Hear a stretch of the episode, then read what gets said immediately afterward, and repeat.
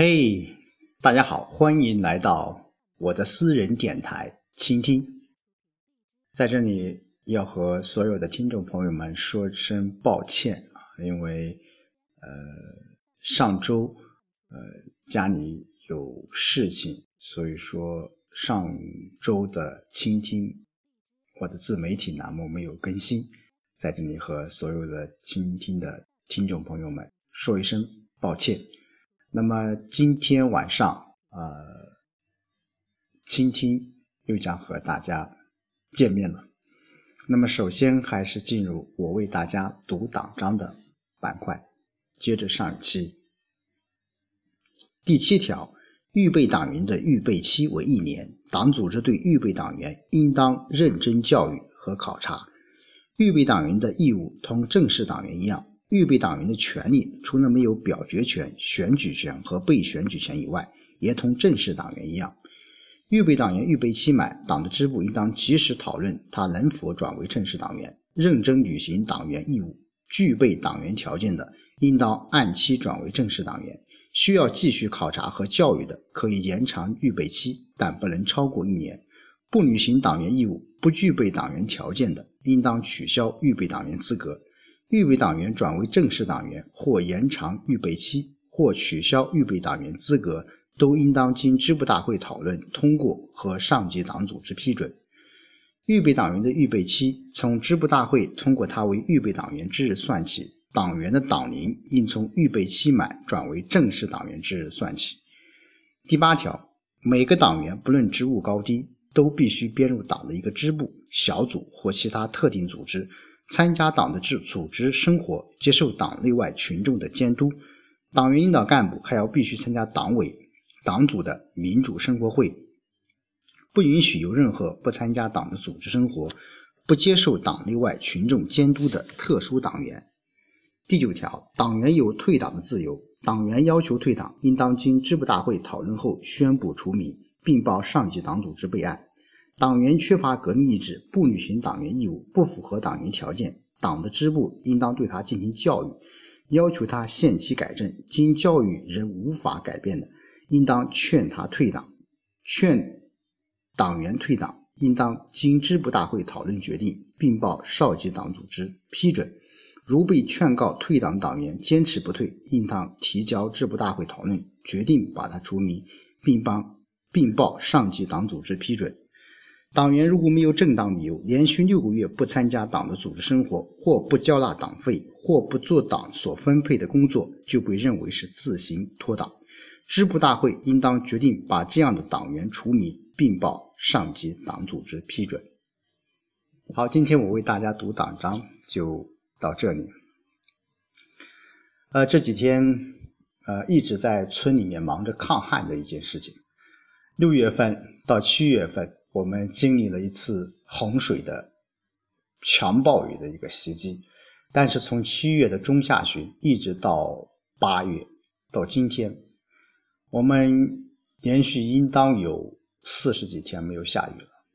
所以说，呃，强暴雨过后，我们又迎来了抗旱。好在我们村里面，呃，还可以啊，在。狼川河边上，再加之我们这几年的水利工程设施的投入和建设，我们几个水电站在这一次抗洪和抗旱当中起到了非常重要的一个作用。嗯，抗旱其实最主要的还是电源，乃至于我们的抗旱的一些路线，包括我们的基础设施。以及我们抽水站的呃电机设备是非常重要的。那么在这一次的抗旱当中，我们的机器运转、我们的路线，包括我们的这个抗旱的人员组织，在这一次抗旱当中也显示了非常非常重要的一个作用啊！在这里真的要感谢。我们村里面各个村的村民组长，包括我们很多一些党员，在这一次抗旱当中，又充分的显示了先锋模范的作用。嗯，当然有一些矛盾，有一些冲突啊，我们都一一的化解了。呃，周末呃，回到宣城，嗯，和孩子一起过了一个愉快的周末。嗯，在周六的午饭期间啊，呃，孩子和我吃饭聊天，啊，嗯，跟他一起说到一件事情啊，这件事情是我小时候发生的，什么样的一件事情呢？呃，昨天我已经用文字把它写出了。那今天晚上，我也想通过以这样一种的方式来把它呃记录下来啊，和大家一起来分享这一段我的儿时的记忆，儿时那段非常美好的记忆吧。呃，这篇文章的。名字就叫吊木勺啊，简单跟大家介绍一下，吊就是吊起的吊，木勺是我们呃老家皖西地区的一个盛饭用的器具啊，相当于我们现在这种勺子，当时是呃木头做的。那么具体吊木勺这样的这个风俗是什么样子呢？下面我为大家一一来介绍一下。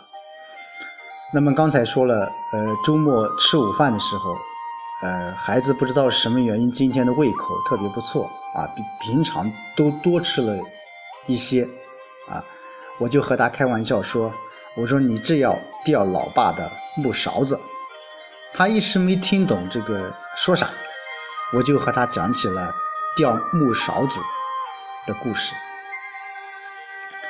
我儿时啊，在农村，在我们。安徽的皖西的六安农村，呃，我经常听祖父说起一些农村的习俗啊，吊木勺子的故事，我记忆犹新，因为我经历过那样的场面。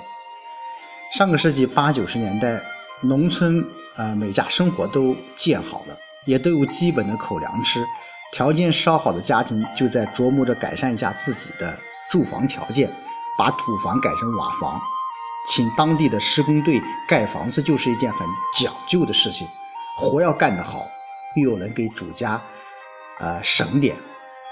有一次啊，我家请人做活，呃晚上收工，大家围坐在大桌子旁边，喝着酒，说着家长里短的事儿。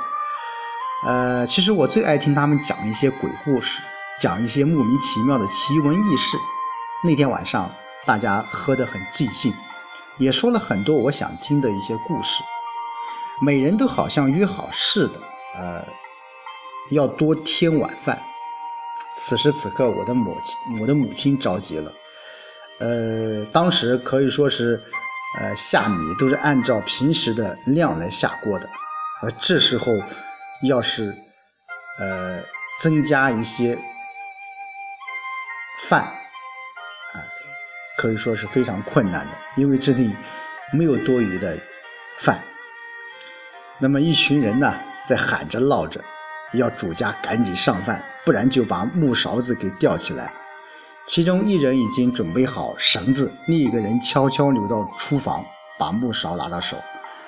那么绳子被穿过这个房梁，一头系着木勺，一头被一人快速的拿起。在众人的哄笑中，木勺升在半空中，左右摇晃着。他看着主家的一脸无奈，也望着众人得意的笑容。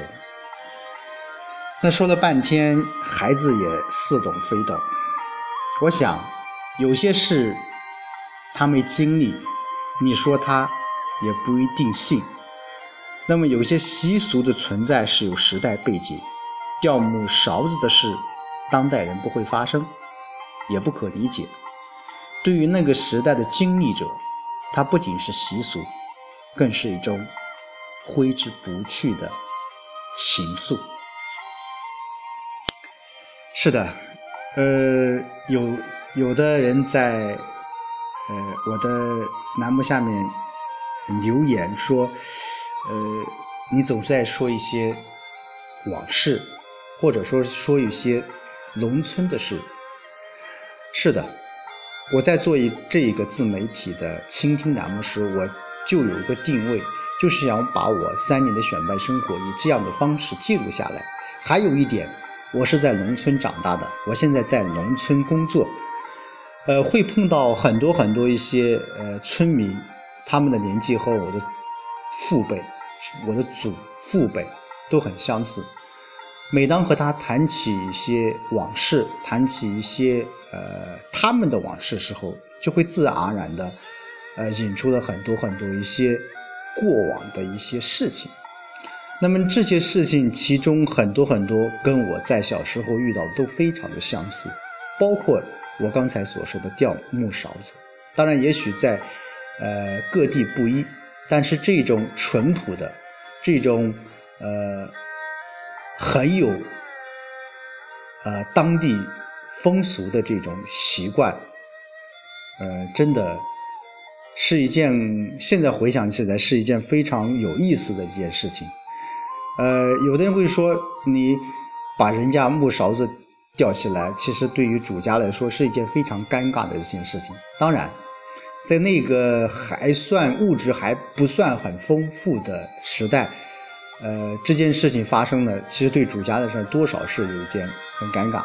但是我想，呃，若不是很熟悉，若不是很有感情，我想那些人也不会。